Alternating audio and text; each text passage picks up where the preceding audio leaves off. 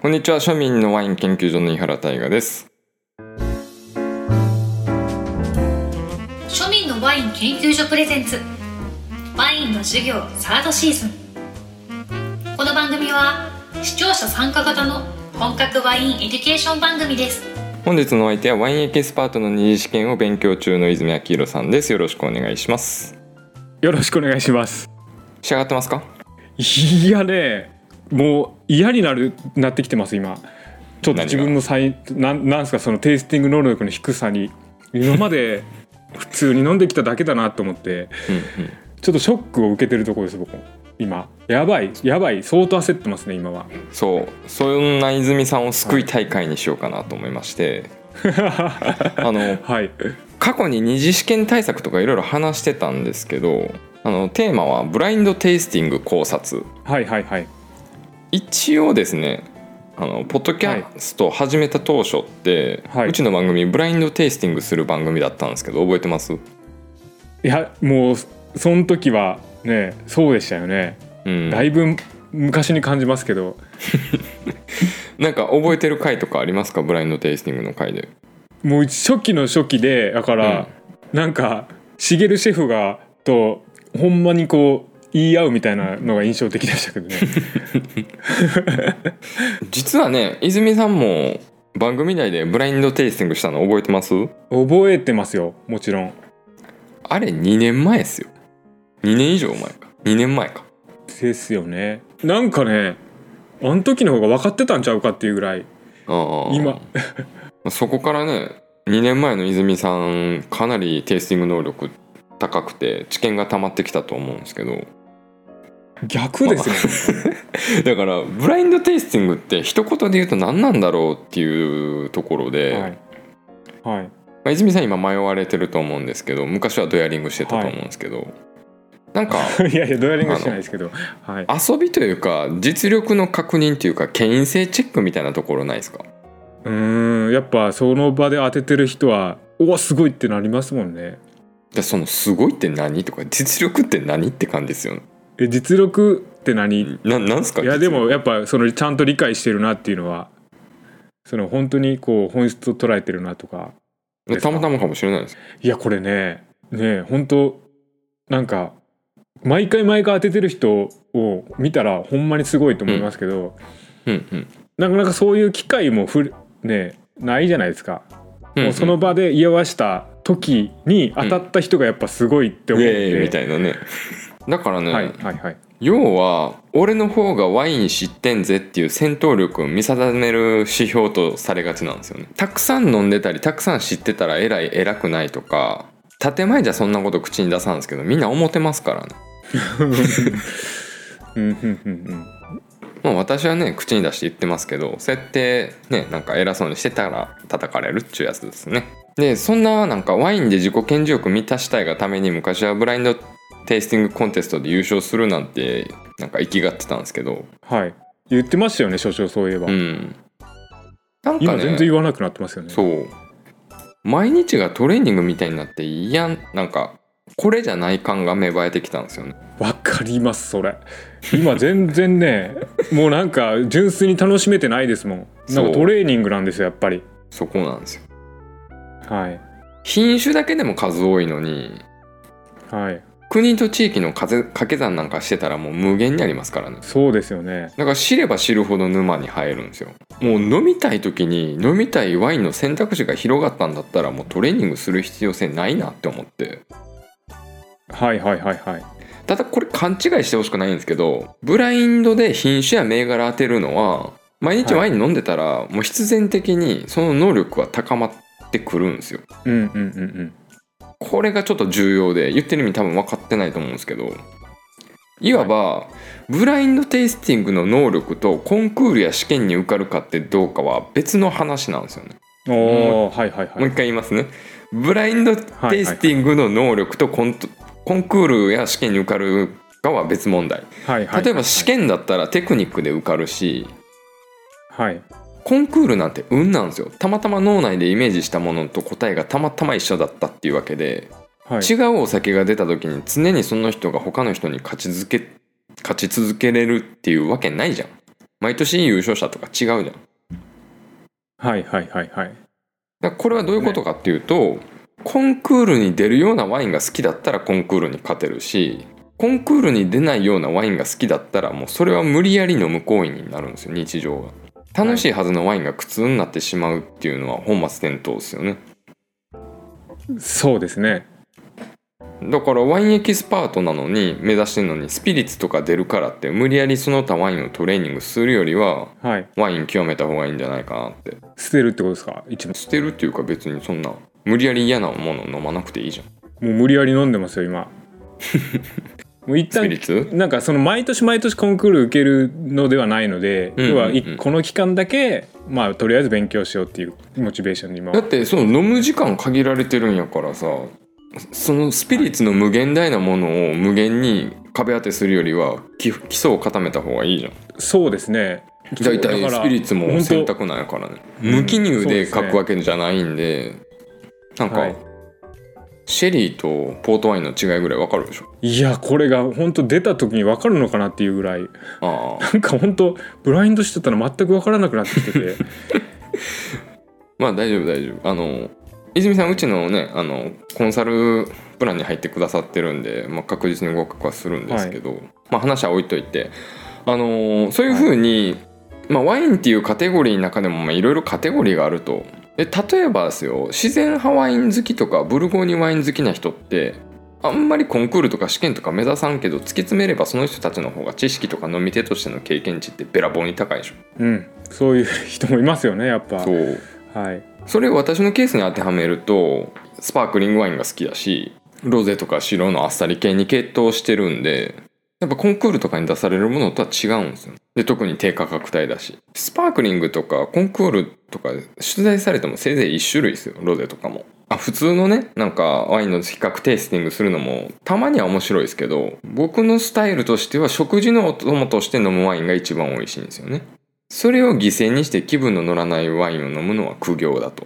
経験としていろんなものを飲むのはいいんですけど無理に飲むとやっぱ負担になるんですよねもちろん今でもねジンとかウイスキーとかビール好きですけどはいそれよりワイン好きやからどうせ飲むならワインってなるんですよね食わず嫌いはダメですけどやっぱある程度苦手なタイプってもう分かってくるからわざわざやけどしに行かなくていいんですよね泉さん二で次も試なん験かはい解放されたらどんな風に進んでいきますいやでもこれねなんかどっかでやっぱめちゃくちゃ面白い部分もあるんですよねこの単分かってくればこれは、もし自分が最初の方にうんあの結構当てれてたとしたら、うん自分の才能に過信してしまって次々ってなってたと思いますねあのもうコンクール寄りの脳になってたかもしれないですよねああそういうことかコンクールワインが好きになってたかもしれないってことか、なってたかもしれないですぐらいなんか面白いくなっていくんだろうなっていう感覚も分かりますで今の段階でどうですかブルゴーニュで VV はそうですか自社ワインで完璧にマスターするんですかそれとも有名生産者とか大手メゾン系に攻めるんですかいやまずはやっぱりあの自社そうですそこですねそこも全然手つけれてないワインがいっぱいたくさんもう本当に無限にあるのでうんそれでもね無限っすからね 本当にだからえ目移りする目移りする時間なんてないんですよねないないですないですねきっかけがあればそれを全然飲みますし違うワインもでも自らなんか開拓できるパワーと時間とお金はないでしょあないですないですなんまずかは今日ギリシャ飲んで明日ジョージア飲んでその次はなんかブラジル飲んでとかさその次は南アフリカ行ってとかそんなん言ってたらブルゴーニュとか全然知らんようになるしねはいはいでもちろんコンクールとか行ったら日本酒焼酎も飲まないといかんしねはいはいそうですよねもう本当無理ですねそこは、だってもう一回振り返るよ私はなんかスパークリングメインに飲むって言ってたじゃん、はいそれでもですよ飲みたいワインがクレマンダルダスプレマンドブルゴーニュクレマンドロワールクレマンドボルドークレマンドジュラクレマンドデイクレマンドリムークレマンドサボアシャンパンの大手系とレコルタンマニプラン系それぞれ白とロゼとかでいったらそれでももう月1本も飲めないですからね、そうですよねこれでもなんかのんびりそっちだけでも入れ締めとかさ、そうそうそうそういやそうですよね本当そこだけでも本当に幅がフランスだけでもこれなのに、はいイタリアのフランチャコルタやアスティとかプロセッコとかランブルスコとかスペインのカバーの熟成系とカジュアル系のまたこれもロゼと白とで分けたらまた月ね1本も飲めないじゃないですか原産地胡椒ついてるヨーロッパワイン今あげただけでもこれですからねペットナットとかペティアン系も好きだからさあの微発泡のやつ、もう毎日スパークリングばっかり飲んでも無限に種類あるんですよね無限ですよねこれにね甘口から辛口までありますからねそうですよ ね泡縛りでも極めるの無理っすよ難しいですよね、うんはい、このペースで飲んでも月に1人の生産者ぐらいしか出会えないわけですからねブラインドテイスティングがどれだけね難しくてなんか運任せかっていうのが分かるでしょ、いやでも飲んでるんでしょ多分ほんまにうんそういう環境がと整ってるというか多分うんもういっぱい飲めるというところの環境どをとまず整えられてるからすごいなと思いますでそういう人たちのその飲み会とかに僕は昔よく行ってたんですけどそこでなんか意地悪なワインばっかり出してても絶対当てれないんですよ、はいはいあはい、はのい、意地悪って言ったらなんかニュージーランドの天ぷら人形とかさああはいはい まあまあコンクールには出ないとかっていういやまあ出るかもしれんけどあの出るかもしれないですよねでもほんまに そう今のでもだからそういうワイン持ってってもはい誰も当てれんから、はい煙たがるじゃないですか、はいではい逆に、なんだろうチリのカベルネ・ソービニョンとかアメリカのあカリフォルニアのピノ・ノワールとかって持ってっても全然おもんないじゃないですか、はいはいえじゃあどのあたそりれなすらみもたいわなからなくなってきますからね、アシルティコとかさ持ってっても誰もわからはんいじゃないですか、はい、はいはいはいいやもうその辺を受ける方はもうわかるんじゃないですかやっぱ私はわかりますよあの過去の放送聞いていただければわかりますけど、あはのい過去の放送ってあのはい特別版とか、でもそれを追い求めるとやっぱりこの自信の損失につながるところもあるんですよねあの追っても追っても、追えば追うほど過去を忘れていくんですよ、はいはいはい試験の講義でも言ってましたけど今更ソアベとか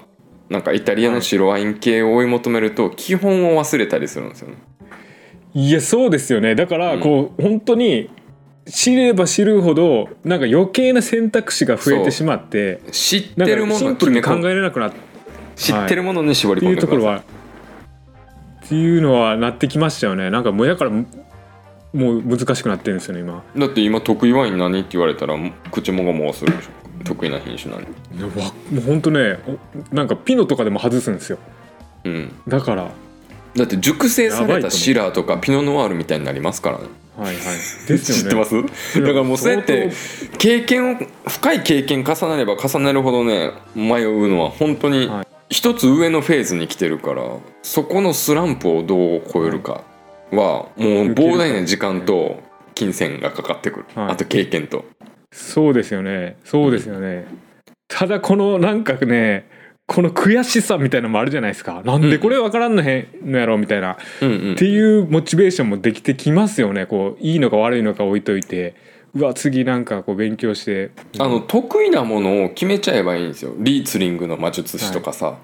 ソービニョンブランを外したら俺は切腹するとかさ、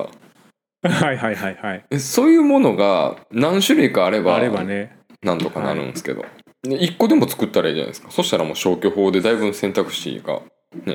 そうですねでも白はちょっとあの本当にリースリングがこないね所長のあれでも分からなかったのでうんちょっとリースリングをまず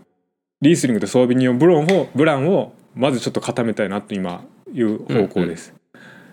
それだけやっときゃ大丈夫ですということでここまで聞いてくださったリスナー様にお願いですここ2回ぐらいそんなお願いしてたらたくさんの親切な方が支えてくださいまして当初3.7だったレートが今3.9まで巻き返しましたからねだいぶ上がりましたね。うんコメントくださったやらわいさんありがとうございますありがとうございます。やっぱり発信活動してるとレビューとかコメントってめちゃめちゃ励みになりますよねどうですか YouTuber さん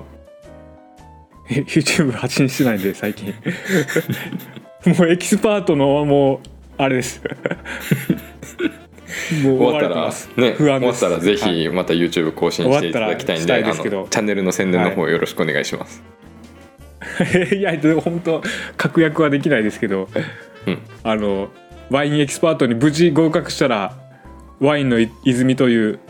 あアカウントでやってますんで皆さんよろしくお願いしますでは本日の相手は井原大河と泉明宏でしたありがとうございますありがとうございますワワインの授業サードシーズンは不定期配信です番組への参加方法などは概要欄のリンクからご確認くださいませ